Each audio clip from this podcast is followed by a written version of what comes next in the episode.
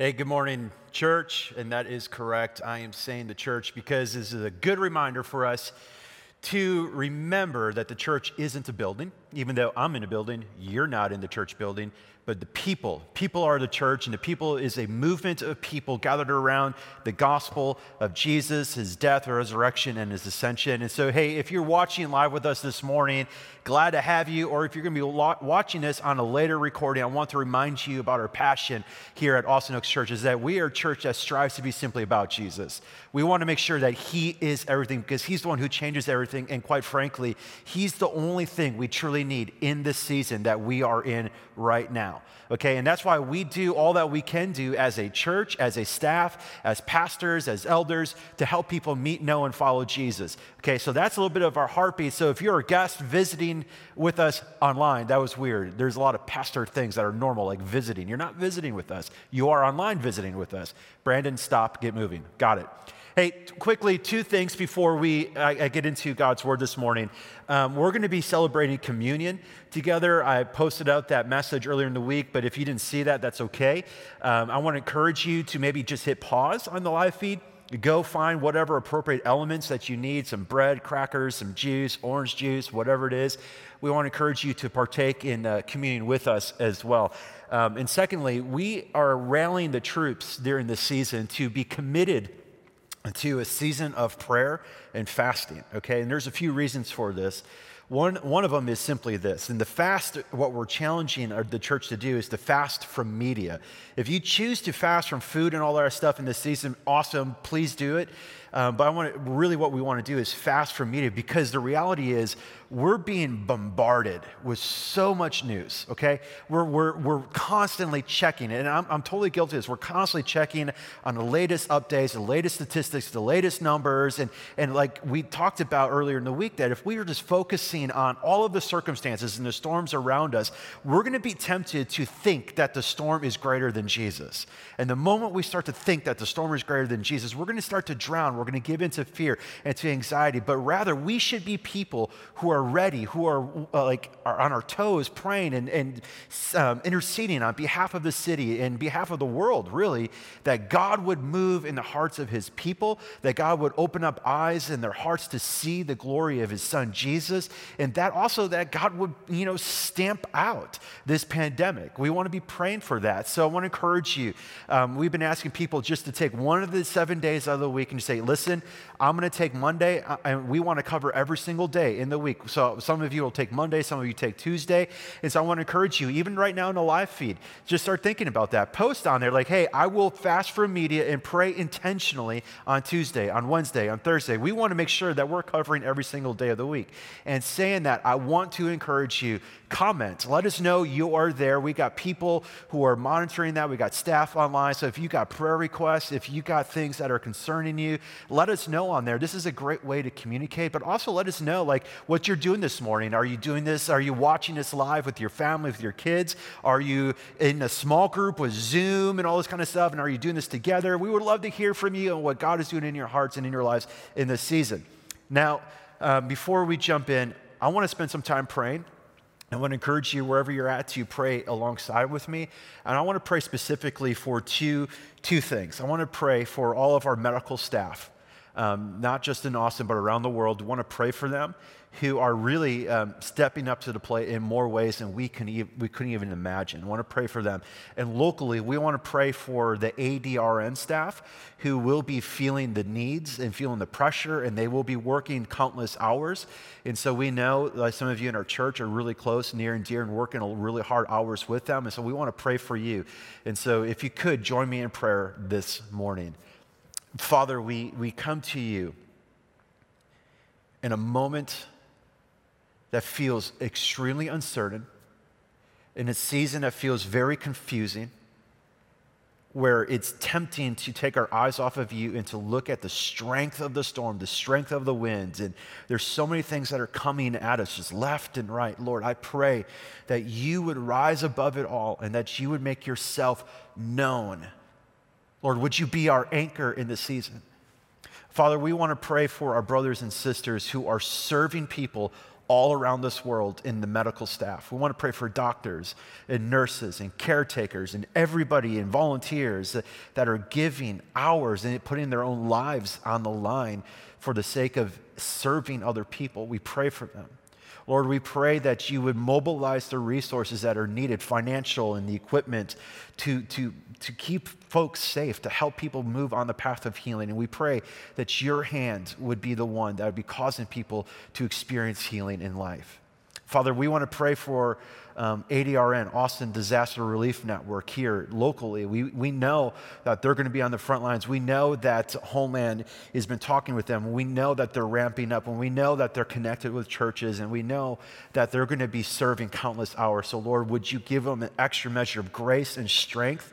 In this season. We pray that you would just help them to always rise above the, the surface, that they wouldn't give in to fear or stress or anxiety, that they would truly be beacons of hope and light in this time. And Lord, I pray for us as a church, Lord, that we would remember who we are and who we're not, that we would remember who you are and who you're not. So, Lord, we ask that you would be our everything in this season. In Jesus' name, amen.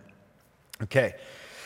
So it goes without saying, church, that we are in an unprecedented time. It, goes without saying that there, there is a huge level of uncertainty, confusion, fear, panic for some. I mean, we're, we're all facing new norms right? Like just even going, like when you're talking with people and you hear someone cough, you like almost want to run away from them and all this kind of stuff. I mean, it's a time where we're seeing people give in to panic right? Like, like this is why we want to encourage you to limit your social media intake. Like, I'm not saying don't be informed or don't pay attention. By all means, do so, but be careful of how much you're allowing that to control you and to influence you. And also, now we're also seeing a lot of doomsday people going out there and, and creating a mass fear and hysteria just through it's the end of the world, the end of the world, it's the end of the world, right? And the Lord's coming soon. Like, listen, like, yes, like Jesus even taught us that, like, be ready be ready. You know, he's going to come like a thief in the night. So we shouldn't be surprised as believers. We should be ready. We should be preparing and praying already, looking for our Lord to come. Absolutely. But that doesn't mean that we're going to always just going to be completely stress free and completely anxious free of this season, even though as believers we should be. We got to remember that those things are going to come at us, they're going to hit us, but we have to be people who keep our eyes on Jesus and keep our hope and faith and trust centered and anchored in Him. This is a great season as we're seeing people united and rallying together to do what needs to be done in order to see people love, be loved well. Now, regardless of what happens with the virus, regardless of what happens with the economy, there are two things that are going to happen that we can control time in life. We get to control the decisions and what we're going to do with the time that we have. And, folks, reality is we have a lot more time than we probably ever had. And not saying we have more hours in a day, but you know what I mean. We're not constantly having to go through the grind now, right? We're not being hurried now. Like, we have time. And this is a great opportunity for you and I to take, to, to redeem the time, to make the best use of opportunities that are given to us. So, what are we doing with that time? So, we are in a season as a church. We're in the season of Lent, and I can't think of a better season right now for the church to be in in these uncertain and, and, confusing times. Because the reality is, the heartbeat of Lent is to prepare our hearts for what God wants to do inside of us today what He wants to do inside of us tomorrow and in the days to come. This spiritual season is absolutely perfect for us as a church because, in many ways, listen, we're all in the same boat, okay? We're all facing the same things. The circumstances are all hitting us all, but the reality is we're all gonna feel it a little bit differently. Some of us are gonna experience this a little bit differently, but we're all in the same boat, but some of the context that we're all in is a little bit different. And so let, us just kind of face some of the facts potentially. And I'm not trying to be a fear monger or try to cause fear or uncertainty. It's just this is the reality of our time. Like at some point, there's some people in our church, or you're going to know people, loved ones, people probably close to you, who are going to, uh, you know, get the COVID-19 virus, right? And, and it's going to be scary, and we're going to pray that it doesn't become serious. And hopefully it doesn't happen, but it could happen that some of you in our church might actually get the, the virus. When we pray that you don't, and we pray that isn't serious. And we know that some of you in the church, you, may or may not lose your job and source of income. And so you're going to feel that differently than some people, right? Some of you have maybe lost a portion of your wealth due to the economy crashing and the stock market crashing, and all kind of stuff. Well, some of you didn't. I know some of you have elderly parents that you are concerned for and you want to get near and visit, but you can't, right? And I know that some of you who are in school and high school students or maybe a college senior and you were hoping to see that season through and now you don't get to, right? We are truly in this together. We're in the boat together, but the reality is we have different contexts. And that's just the reality, right? Even though our contexts are different, for those of us who believe in Jesus, the content should be the same. The content that should fill and direct our lives has to be the same. It's the gospel of Jesus Christ. Even though the contexts are different, the content isn't different. Even though you might have different experiences than some of us, that doesn't mean our faith and our anchor and our constant source of encouragement doesn't change. It's the same. It's Jesus. He's our anchor. He's our constant. He's our hope. He's our peace. He's our calm in the storm. He's our guide. He's our shepherd. He's the one who's going to lead us through the valley of the shadow of darkness, and He's the one that causes us to fear no evil, right? Lent is a season that is designed to pull us in together as a church, regardless of your circumstance, regardless of what you are going through. It pulls us in together as a church to focus again on Him, to realign our hearts again to His heart at the heartbeat of Lent is really a season of repentance. Now, this posture of repentance is ultimately to prepare the way for God to do a work in our hearts, right? It's not a season to make us feel shamed or guilty, you know, to make us feel like the woe is me. No, it's, it's a season where we're allowing God to break up the hard areas in our life in order for him to do something, right? That maybe there's areas in your life right now that you have closed off to God. Maybe there are areas in your life where you have chosen to, to, to keep a sin, to deliberately keep an idol for yourself, right? Maybe it's just you've been in a season of being joyless and thankless or indifferent when we think of God. Maybe you need to repent because right now you've given into anxiousness and fear. Like maybe those are things that you just need to look at. Like maybe you've been focusing so much on the wind and the waves of the storm around you, and it's pulled your eyes away from Jesus, and you feel like you are drowning and sinking in worry. Maybe your identity has been exposed, and maybe you placed your hope and your trust in your income, in your job, and everything that you do, and now that's stripped away from you. Maybe you're just like, what is this all about? Repentance is ultimately about coming back to Him right? It's, it's about humbling ourselves. It's about lowering ourselves and placing ourselves at the feet of Jesus. And it's not just confession, repentance isn't just saying, Lord, I, I confess to you, I've been fearful in this season. Repentance is confession plus intentional action to walk in a way that is different than you have been, right? And that's why this season is so important because it's going to be the gravitational pull. It's going to bring us right back to Jesus. And that is absolutely vital for us today. We see in James chapter 4, verse 8 Draw near to God. And look at the promise He will draw near to you. Draw near to God, and He will draw near to you. Cleanse your hands, you sinners. There's kind of a play on that, I guess. And purify your hearts, you double minded people. Like, this is an opportunity for us to come near. God's not going to shame you, He's not going to guilt you. He's not going to point his fingers at you and say, I knew it, you were bad. It's an opportunity for him to get more of our hearts. And so we're going to look at three things in this season together as a church. We're going to look at the, the, the idea of remembering, remembering who God is and who we are and what He has done. Next Sunday, we're going to talk about repentance. And then we're going to talk about renewal. What is God going to do in our hearts in this season? It's all to move us towards Easter, okay? So this is a season, just like where John the Baptist said in Matthew chapter 3, verse 8, where he says, bear fruit in keeping with repentance. This is a season where we're going to cultivate our hearts through the power of His Holy Spirit so that there can be fruit produced in our lives. Now, what I want to talk to you this morning is, ever so, is the ever so important call to remember. Over and over and over and over in Scripture, you see this. Remember, remember, remember. Do not forget, do not forget, do not forget. And so, what we're going to do is, I want to encourage you, if you have a Bible, open it up to Deuteronomy chapter 8. Okay, you can find that in the Old Testament. It's part of the Pentateuch. So it's the fifth book, or, you know, yeah, it's the fifth book in the Old Testament. So Genesis, Exodus, Leviticus, Numbers, Deuteronomy. So it's right there, chapter 8. And we're going to jump around to different portions of Scripture to talk about this topic. So Deuteronomy chapter 8. And we're going to really, what we're going to do is we're going to look through this whole chapter. So I'm going to read it for us now so we can get the feel of it, and then I'm going to talk through the importance of this. Deuteronomy chapter 8, verse 1. The whole commandment that I command you today, you shall be careful to do that you may live and multiply and go in and possess the land that the Lord swore to give to your fathers.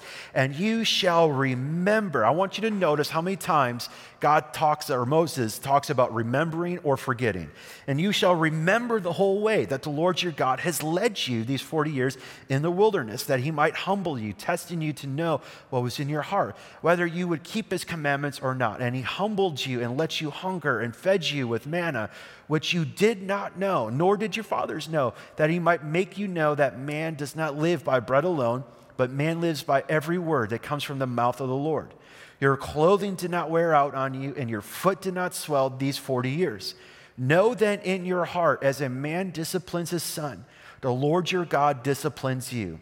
So you shall keep the commandments of the Lord your God by walking in his ways, by fearing him.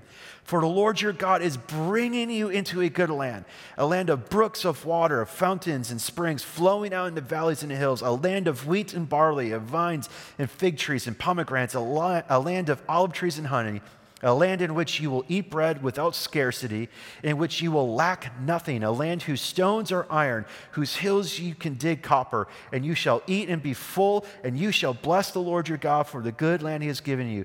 Take care lest you forget the Lord your God by not keeping his commandments and his rules and his statutes, which I command you today. Okay. In this book, this is kind of like Moses' last words to Israel before he dies and before Israel crosses into the promised land. Now, just a little bit of history.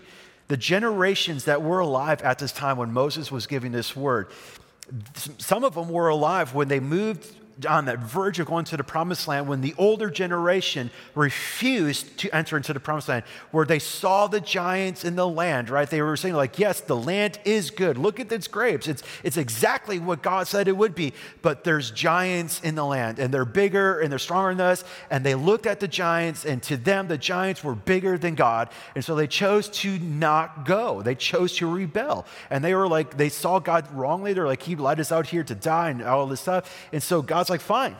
So you will not enter the promised land. And as a punishment, you're going to wander in the wilderness for 40 years. And this older generation that chose to rebel, they're going to die off in this wilder, in this wandering for 40 years. And the younger generations, they're going to be disciplined in the wilderness for these 40 years. Okay? So imagine these younger generations. Some of them actually saw the verge of the nation of Israel going into the promised land for 40 years. All they knew was about this promise that God was going to lead them to the promised land. And they heard all the stories about being in the promised land. And now, now they're on the verge of going into the promised land. They've been through those 40 years. They experienced what God wanted to teach them. They saw all of the things, right? And now the wandering is about to be a thing of the past. They heard the stories, everything. Now the future is bright and it's full of potential, but the reality is it's not free from danger. They're going to be walking into a new circumstance. They're going to be walking into an unfamiliar territory, meeting unfamiliar people, facing unfamiliar circumstances and events. That's the reality. And God's like trying to prepare their hearts. He took that season in the past to prepare them in order to receive and enter into the promised land in a very mature and healthy way the, the future was bright, full of potential and blessing, but it was also ripe of temptation. That's the danger. He's like, listen, it's going to be good, but you also got to remember me. You got to remember my word. You got to remember the ways that I instructed you to live because there's going to be temptation there. They were entering an unfamiliar land, unfamiliar times, and unfamiliar people. Listen, church, right now we are in an unfamiliar time. We're facing unfamiliar circumstances, and that's why there's so much confusion. We're facing unfamiliar situations. We don't know all that's going to happen. We don't know how long this is going to take. We don't know what's going to happen to the economy. We don't know, right? But that shouldn't, like, that shouldn't shake our hearts. It shouldn't cause us to fear. I do believe that there can and will be great blessing in this time that we are in. But also, in this time that we're in, it's also ripe for temptation to lure us away from Jesus. So we got to be careful and remember who God is and remember who we are. So let's look at this in verse 1. I want to walk through some of these things the whole commandment that I command you today shall you shall be careful to do that you may live and multiply and go in and possess the land that I swore to give to your fathers. Be careful to obey. And it's a fascinating little phrase here because it really starts to speak of about being careful or giving careful attention to. Start to look and assess your life. Like pay careful attention to decisions, the thoughts, and what you're going to do in these new circumstances. What are, how are you going to act and how are you going to respond and where, where are you going to place your faith or your fear in these scenarios? What are you going to do? Right? That's what he's challenging them to think about in this situation. He's like, I have instructed you. You know the way to go. So pay careful attention to how you walk. And not only that, I want you to notice that, like, he wants us to live. He wants us to live and multiply. Like God's intention for Israel was to be fruitful, to have an abundance of life. So he's like, listen, I've given you my word, I've given you my commands, I've given you everything that you need in order to live a full and abundant life. Like so often, folks, let's just be honest, when we hear something like this, like we see the word commandment and we just immediately go, wow, what a dictator. Wow, what a mean God. Why would he give his commandments? And we start to see them as like cumbersome and tedious and not for our good. But God, listen, listen, listen. God can only do good. He can only lead to life. So if he gives us commands, any instruction and how to live, it's for our good because he wants us to live. He wants us to multiply. And he's given us a history of his faithfulness and his goodness that should give us the confidence and the security and the assurance that this will be true in the future. So, right now, I want you to look at your life and assess what areas in your life right now are, is there willful disobedience to God? Like, is there areas in your life where you're deliberately choosing to keep sin? Are you deliberately choosing to not look at Jesus? Are you deliberately choosing to be anxious because certain things that you found comfort and security in are now gone? Start to look at your life. Are there pockets where you believe, like, let's just be honest, are there pockets in your life where you believe the present circumstances around you is bigger and stronger than Jesus? Pay careful attention. He wants you to live and multiply. He's given us his promises, and he, and he even told us that he promises blessings in obedience. That's the full and abundant life. That's where freedom comes from. So take the time that you have and you have time, take the time, be intentional, and say, Lord, show me my heart. Maybe this is a good psalm to pray in this season. Search me, O God, and know my heart. Literally, search me, God, and know my heart. Know my thoughts, try me. Look at, look at what he goes on to say, and see if there is any grievous way in me, and lead me in the way of everlasting. And he even talks about like testing his anxious thoughts in this moment and in this season. But now look at verse 2 of Deuteronomy 8. Look at this. And you shall remember the whole way that the Lord your God, now, like, n- notice those words. You shall remember the whole way that the Lord your God has led you these 40 years in the wilderness that he might humble you, testing you to know what was in your heart, whether you would keep his commandments or not. I, I love what Moses says here. He's like, remember the whole way. Remember how the Lord led you. So, this is a call for them to pause and go, How has God led us these past 40 years? What has He done? How has He been faithful? How has He been good? How has He provided? Has He ever misled us? Has He ever deceived us? What did I come to learn about myself in, that, in, in the past? Who I'm not and who I am in view of God. Who, what have I learned about who God is in the past? Remember how the Lord led you. This is so important for us to have confidence and trust in the present and in the future. So much about life is about learning, learning who you are, learning who God is. And some of the things, like let's just be honest, we have that we have learned in the past, we have to unlearn. And that's where the New Testament calls that the renewing of our mind. But the reality is, some of the best things that we can do is remember the past not to live in the past, but to remember the past of what God has done and who God is. If we remember how, how God acted in the past, we remember then what God will do in the present and what He's promised to do in the future. Now, here's why I love this because we, we actually just sang this song. Nothing is wasted with God. Nothing is wasted. With him, nothing is wasted. Everything has the potential to be redeemed and used for his good, for our good and for his glory. Moses is reminding him, like, remember the whole way that he's led you these 40 years. These 40 years weren't in vain. They weren't just like just random wanderings. There was intentionality. He used them to discipline you, to humble you, to teach you some things about who you are and who you're not and who He is. He will turn all things out for the good of those who love Him and for His glory. He will. Listen, if you are in, in, in, in, fear right now, if you are anxious right now, listen to God's word. He will turn all things out for the good.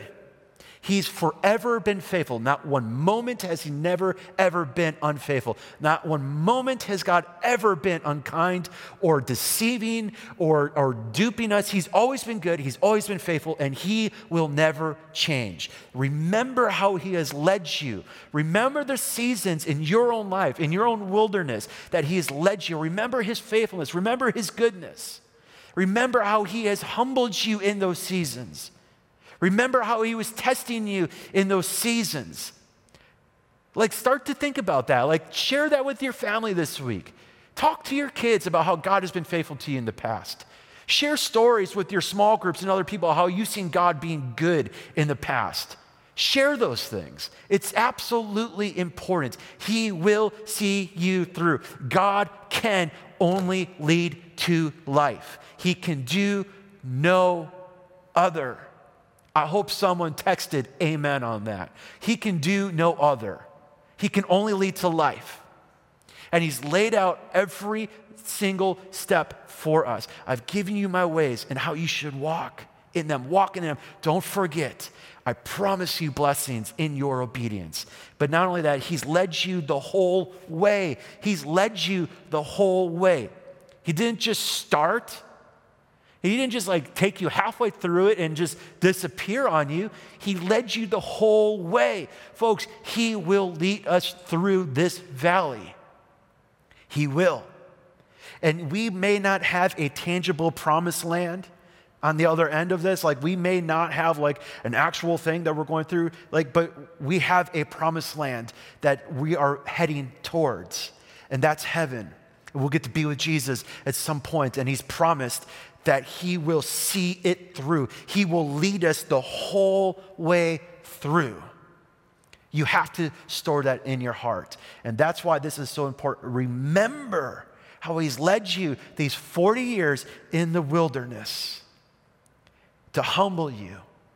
Look at this in the second part of verse 2 to humble you, testing you to know what was in your heart, whether you would keep His commandments or not.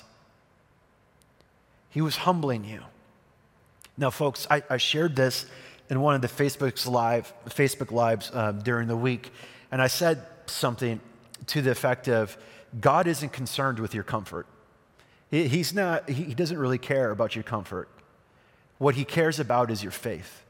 And if he's got to lead us in circumstances or use adverse circumstances to test us, to humble us, to reveal things about who we are in order to refine us, we should be excited about that. In, in a not a sick way, right? Like we don't want to be like, you know, like gluttons of pain, but the reality is, is like faith, without faith, we can't please God. And so, if God is leading us and we know that He can only lead to life and He's only good, if we're in these adverse circumstances, we know that He's going to reveal things about our hearts that aren't in line with Him so that we can be refined and our faith can be strengthened and our faith can grow and we can have strength and confidence and hope in Him and our joy will not be shaken because all of our hope is placed in Jesus. That is absolutely important. And so he's the perfect father, and he knows how to discipline us. He knows how to humble us. He knows how to test and to try us to show us our hearts. Like he used those 40 years on purpose to prepare them for what's to come. Now, listen, I, I want to say this because I don't want to be confused here. I am in no way, shape, or form saying that God has caused the coronavirus in order to humble us and test us. I am not saying that. Do not even dare say that I'm saying that. Nor should you even dare say that. Because none of you are Old Testament prophets. We didn't hear from the Lord on this. I'm not an Old Testament prophet, and we shouldn't even try to discern it. But what we do know with absolute certainty is that God will use this circumstance for our good and for his glory. We don't know if he's caused it or not, and we're not even going to speculate on that. That is irrelevant. But what we're going to do is focus our eyes on Jesus and know with 100% confidence that he will use it for our good and for his glory in this season. So listen, this season as difficult as it is, is as, as, uncertain and confusing and anxious as this season is, listen, it can be a season where God can humble us, where God can test us to show us what's in our heart, to help us understand and see what we truly believe, how we see and think of ourselves, and how we see and think of Him. That is a beautiful thing because Jesus isn't concerned about our comfort, he's concerned about our faith. And if we have to go through these things in order to be refined so that our faith becomes like gold, so so be it. So be it.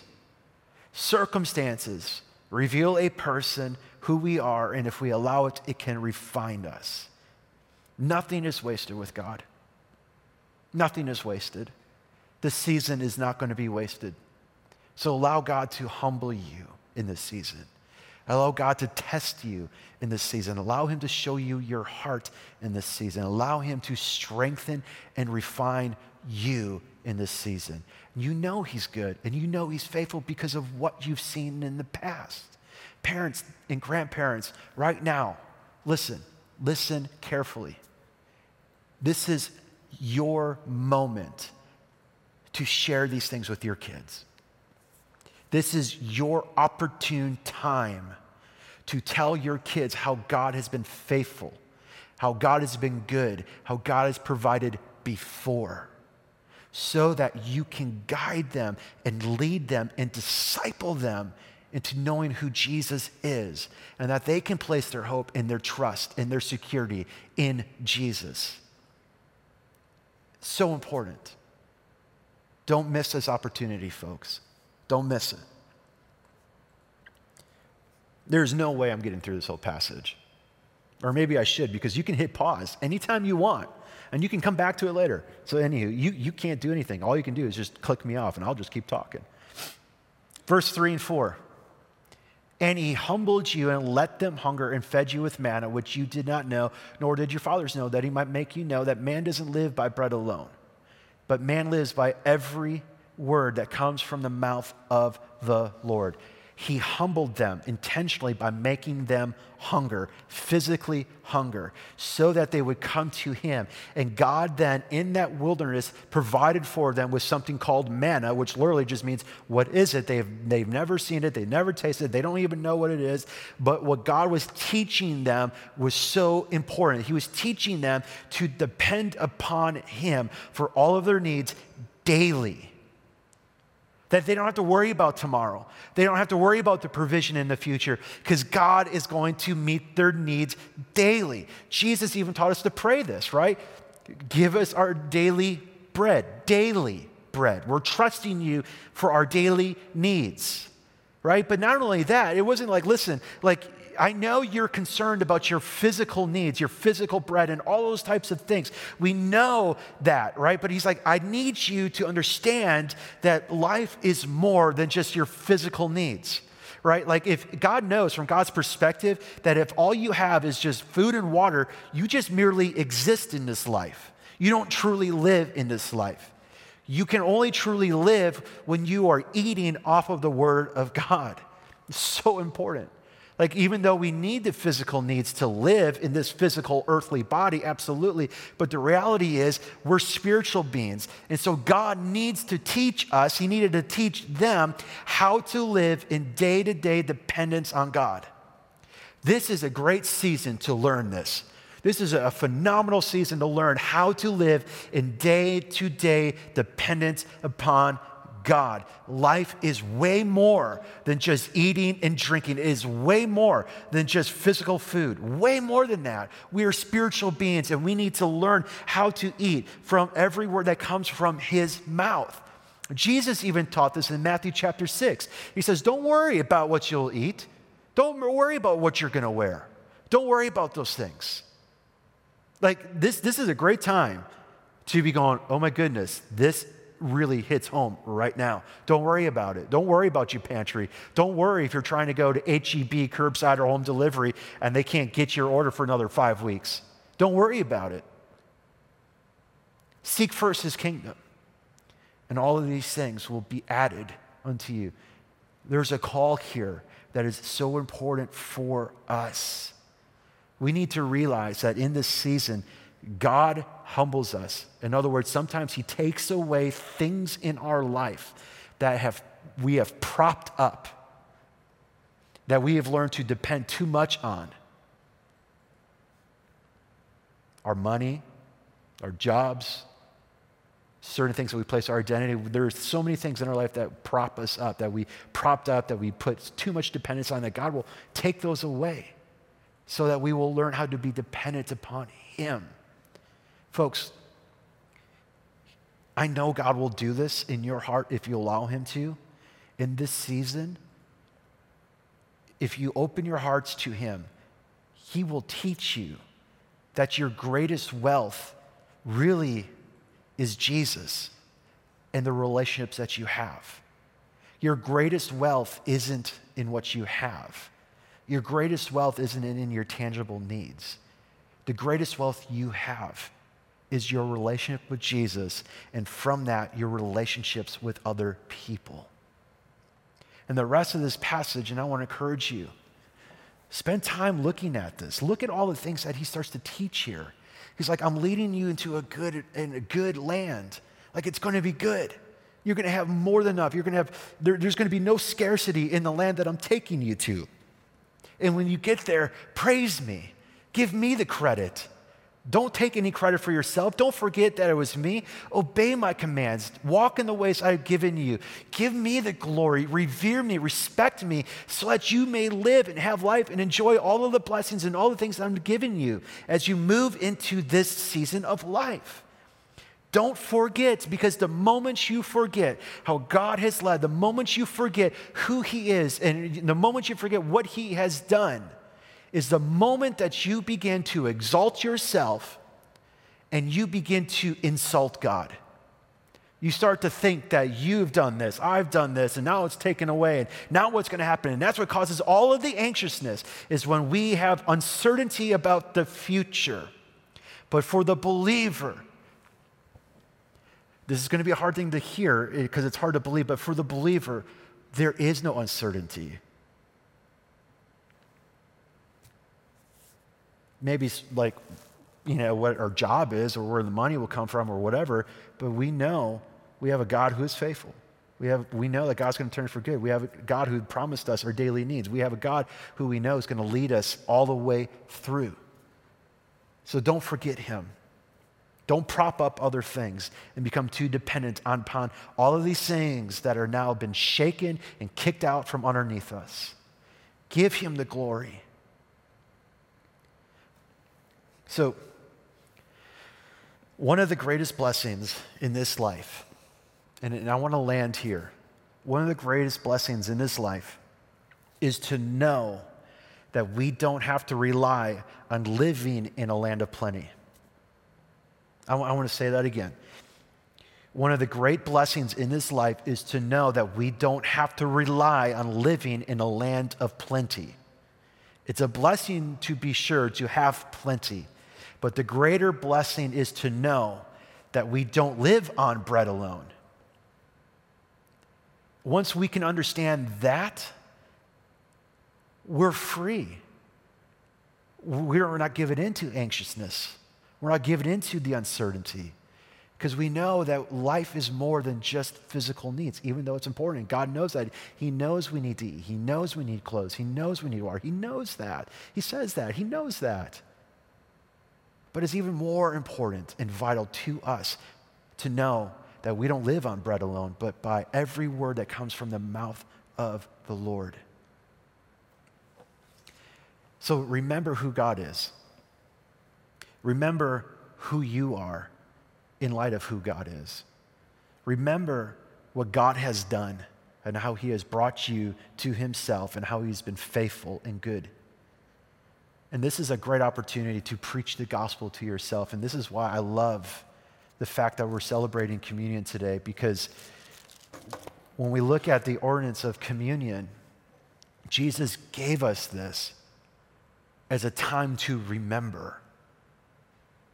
He's like, like when we take communion, he says, Do this in remembrance of me. Think about that for a moment.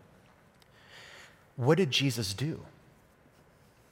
He took on flesh, he came here to do for us what we could never do, to know that his own created, the ones who he's created, his own people, will reject him, despise him, spit on him, mock him, ultimately be the ones who put him on that cross, right? And he did it with the joy that was set before him because he knew that this was the way to life, to salvation, to have the greatest blessing, which is relationship with God, to have peace with him and peace with other people. Do this in remembrance of me.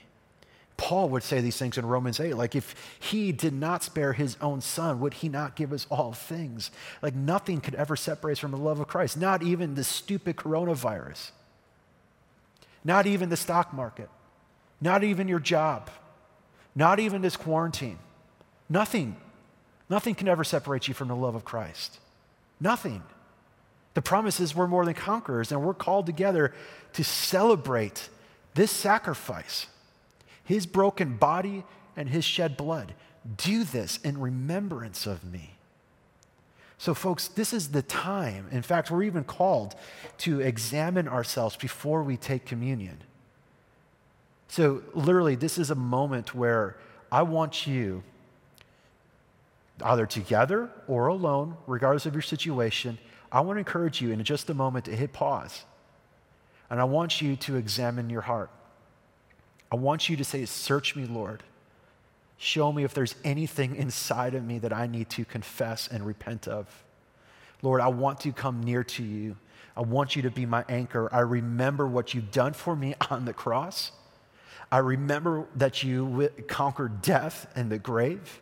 I remember that you rose again to the heavens, you ascended there, and now you're seated at the right hand of the Father, interceding for us this very moment. And because of that, we have boldness to approach the throne of grace in our time of need.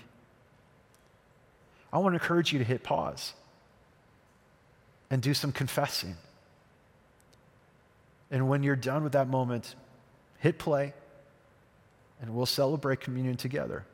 So go ahead, hit pause. A little weird. I can't believe I just said that because you're probably going to unpause it and just see that I just said that. Technology is really weird. Well, welcome back. So let's take communion together as a church.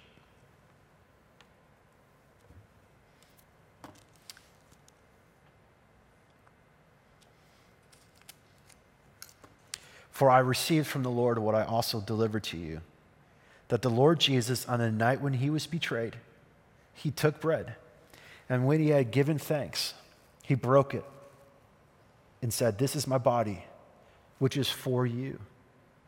Do this in remembrance of me. I want you to think about this. He took the bread and he gave thanks. Father, we thank you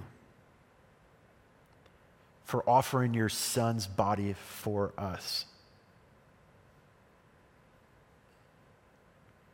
If there was ever a reminder that you've given us that you are faithful and good, it's the fact that you gave us your son's body. His body was broken. We thank you, Jesus, for being obedient we thank you, Jesus, that you struggled and agonized in prayer for us to submit to the will of the Father. Thank you, Lord. Amen. He gave thanks and then he broke it as a symbolic reminder that this is what he did for us. So let's take and eat.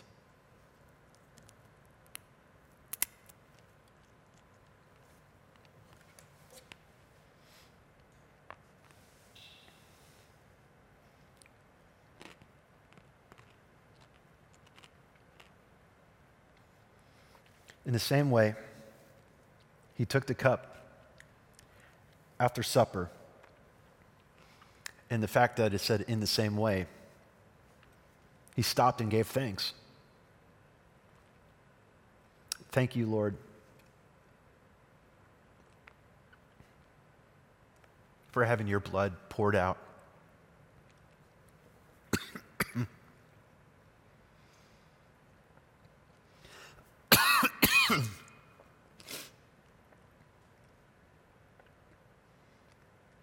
Thank you, Lord, that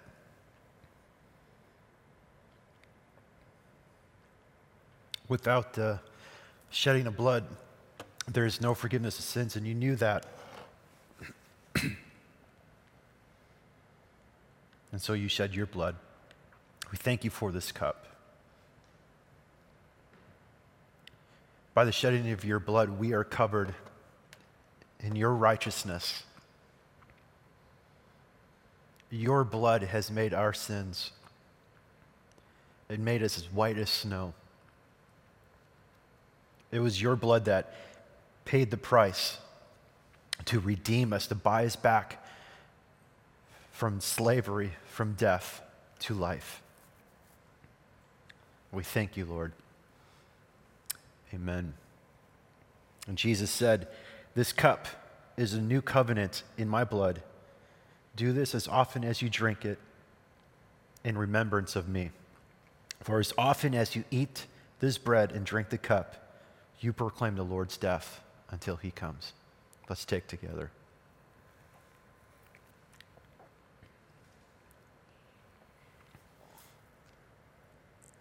And Lord, we thank you that you've given us so incredibly, so much Lord, all we have to do is look again to your story and your son and what he has done.